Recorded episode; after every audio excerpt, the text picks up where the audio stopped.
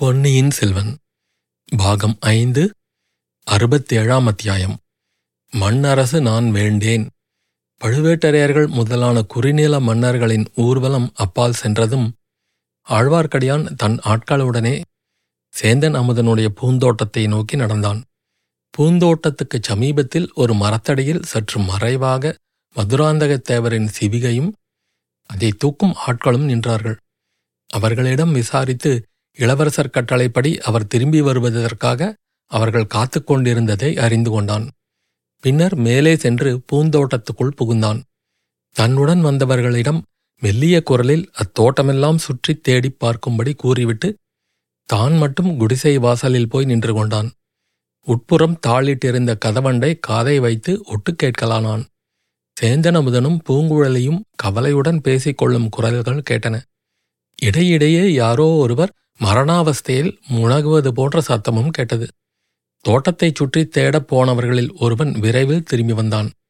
அவன் கொண்டு வந்த பொருள்களை திருமலை நம்பி கதவு இடுக்கின் வழியாக வந்த விளக்கின் ஒளிகிரணத்தில் உற்று பார்த்தான். அவை இளவரசர் மதுராந்தகத்தேவர் வழக்கமாக அணியும் கிரீடம் ரத்னஹாரம் வாகுபலயம் முதலிய ஆபரணங்கள் என்று அறிந்து கொண்டான். அவற்றுடன் மதுராந்தகர் உத்தரீயமாக தரிக்கும் பீதாம்பரமும் இருந்தது. இவற்றை பார்த்ததும் ஆழ்வார்க்கடியானுடைய மனத்தில் உண்டான திருப்தி அவனுடைய முகத்தில் பிரதிபலித்தது. சரி தேடியது போதும். மற்றவர்களையும் இங்கே கூப்பிடு. எல்லாரும் கையில் ஆயுதம் ஏந்தி எதற்கும் ஆயத்தமாக நில்லுங்கள் என்று கூறிவிட்டு ஆழ்வார்க்கடியான் குடிசையின் கதவை லேசாக தட்டினான். உள்ளிருந்து மறுமொழி வராமல் போகவே மீண்டும் தடதடவென்று கதவை வலுவாக தட்டினான். யாரங்கே இங்கு என்ன வேலை? என்று பூங்குழலியின் குரல் கேட்டது. அமணி நான் தான் ஆழ்வார்க்கடியான் என்கிற திருமலை நம்பிதாசன். தயவு செய்து கதவை திறந்து அருள வேண்டும். முக்கியமான காரியம் இருக்கிறது என்றான் ஆழ்வார்க்கடியான். உள்ளே காலடி சப்தம் கேட்டது. பூங்குழலி கதவண்டையில் வந்து நின்று அப்படி என்ன முக்கியமான காரியம் இங்கே உமக்கு வைத்திருக்கிறது? நீரோ வீர வைஷ்ணவர்? இதுவோ சிவனடியார்களின் குடிசை. இந்த வீட்டின் எஜமானருக்கு உடம்பு நலமில்லை என்பது உமக்கு தெரியும். இரவு நேரத்தில் வந்து எதற்காக தொந்தரவு செய்கிறீர்? என்றாள். ஆழ்வார்க்கடியான் சமுத்திரகுமாரி நான் வீர வைஷ்ணவன்தான் அதனாலேயே துஷ்ட நிக்கிரக சிஷ்ட பரிபாலனம் செய்யும் பொருட்டு வந்தேன். கதவை உடனே திறக்காவிட்டால் உடைத்து திறக்கப்படும் என்றான். வைஷ்ணவரே அவ்வளவு பெரிய வீராதி வீரரோ நீர். உமது வீரத்தை எங்களிடம் காட்டவா வந்தீர்? என்று சொல்லிக்கொண்டே பூங்குழலி குடிசை கதவை தடால் என்று திறந்தாள். அவளுடைய கயல் விழிகளில் கோபக்கனல் பறந்தது. ஆழ்வார்க்கடியான் மீது தன் கோபத்தை காட்ட எண்ணியவள் அவனுக்கு அப்பால் வீரர்கள் சிலர் நிற்பது கண்டு திடுக்கிட்டாள். உடனே கோபத்தை தணித்து கொண்டு ஐயா இது என்ன? இவர்கள் யார்? எதற்காக இங்கே வந்திருக்கிறார்கள்? உம்முடனேதான் வந்தார்களா? என்றாள். ஆம் என்னுடனேதான் வந்தார்கள். ராஜாங்க காரியமாக வந்திருக்கிறார்கள். இவர்களுடைய காரியத்தை தடை செய்கிறவர்கள் ராஜ தண்டனைக்கு உள்ளாக நேரிடும் என்றான் ஆழ்வார்க்கடியான். நல்ல ராஜாங்க காரியம் நல்ல ராஜ தண்டனை. இந்த மாதிரி பேச்சுக்களை எல்லாம் கேட்காமல் எப்போது கோடிக்கரைக்கு போய் சமுத்திரத்தின் அலை ஓசையை கேட்டுக்கொண்டு நிம்மதியாக இருக்கப் போகிறோம் என்று இருக்கிறது. போகட்டும் இவர்களையெல்லாம் கொஞ்சம் தூரத்தில் இருக்கச் சொல்லிவிட்டு தாங்கள் மட்டும் உள்ளே வாருங்கள். இந்த ஓட்டை குடிசைக்குள்ளே என்ன ராஜாங்க காரியம் வைத்திருக்கிறதோ தெரியவில்லை. அதை பார்ப்பதற்கு தாங்கள் ஒருவரே போதாதா? அத்தான் அதோ கட்டிலில் படுத்து வேதனைப்பட்டு கொண்டிருக்கிறார். இவர்கள் உள்ளே வந்தால் அவர் திடுக்கிடுவார். அதனால் அவர் உடம்பு இன்னும் சீர்கேடடையும் என்றாள். ஆழ்வார்க்கடியான் குடிசைக்குள் பிரவேசித்ததும் அவனாகவே கதவை மறுபடியும் சாத்தி தாளிட்டான். பூங்குழலி உன்னுடைய வார்த்தை மிக்க வியப்பாயிருக்கிறது. ராஜாங்க காரியங்களின் பேரில் உனக்கு இவ்வளவு அருவறுப்பு எப்போது உண்டாயிற்று. பட்டத்து இளவரசரை மணந்து சிங்காதனம் ஏறும் உத்தேசம் என்ன ஆயிற்று? அவ்வாறு நடக்கும்போது ராஜாங்க காரியங்களில் முழுக்க முழுக்க கவனம் செலுத்தித்தானே ஆக வேண்டும் என்றான் திருமலை. ஐயா வைஷ்ணவரே அந்த உத்தேசத்தை நான் அடியோடு விட்டுவிட்டேன். சென்ற சில தினங்களில் ராஜ்யபாரம் தாங்குவது என்பது எவ்வளவு சங்கடமான காரியம் எத்தனை மனவேதனை தரும் விஷயம் என்பதை தெரிந்து கொண்டேன். சிங்காசனம் இருக்கும் இடத்துக்கு பத்து காத தூரத்திலே வருவதற்கு கூட இனி நான் பிரியப்பட மாட்டேன் வைஷ்ணவரே உமக்கு ஒரு சந்தோஷச் செய்தி தெரிவிக்கிறேன். என் அத்தான் சேந்தன் அமுதனை மணந்து கொள்ள நான் முடிவு செய்துவிட்டேன். சற்று முன் இங்கு வந்த செம்பியன் மாதேவியிடம் சொல்லி அவருடைய ஆசியும் பெற்றுக்கொண்டோம் அமுதனுக்கு உடம்பு கொஞ்சம் குணமானதும் இருவரும் கோடிக்கரைக்கு புறப்பட்டு போய்விடுவோம்.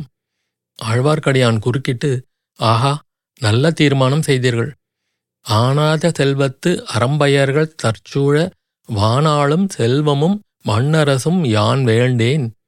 தேனார் பூஞ்சோலை திருவேங்கடச் சுனையில் மீனாய்ப் பிறக்கும் விதி உடையேன் ஆவேனே என்று ஆழ்வார் அருளி செய்திருக்கிறார் என்றோ அதுபோல நீங்களும் இந்த மண்ணரசு வேண்டாம் என்று தீர்மானித்து கோடிக்கரை கடலில் மீன்களோடு மீன்களாக வாழலாம் என்று எண்ணினீர்கள் போலும்.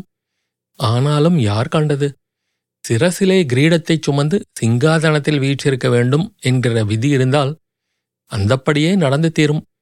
வேண்டாம் என்றாலும் விடாது என்றான் ஆழ்வார்க்கடையான். போதும் ஐயா பரிகாசம். எதற்காக இங்கு வந்தீர்கள் என்பதை சொல்லுங்கள் என்றாள் பூங்குழலி. அம்மணி தாங்கள் மண்ணரசு ஆளும் ஆசையை மட்டும் விட்டொழித்திருக்கிறீர்களா? அல்லது தாங்களும் சேந்தன் அமுதனும் இந்த மண் உலகில் உயிரோடு வாழும் ஆசையையே விட்டொழித்து விட்டீர்களா?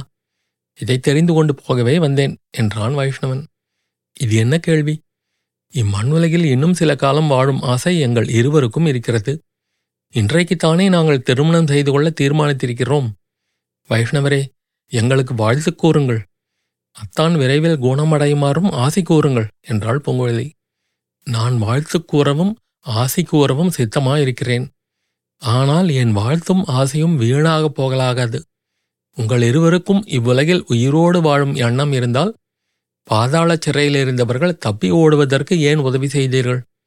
என்று கேட்டான் திருமலை. பூங்குழலி முகத்தில் வியப்பை வருவித்துக் கொண்டு இது என்ன?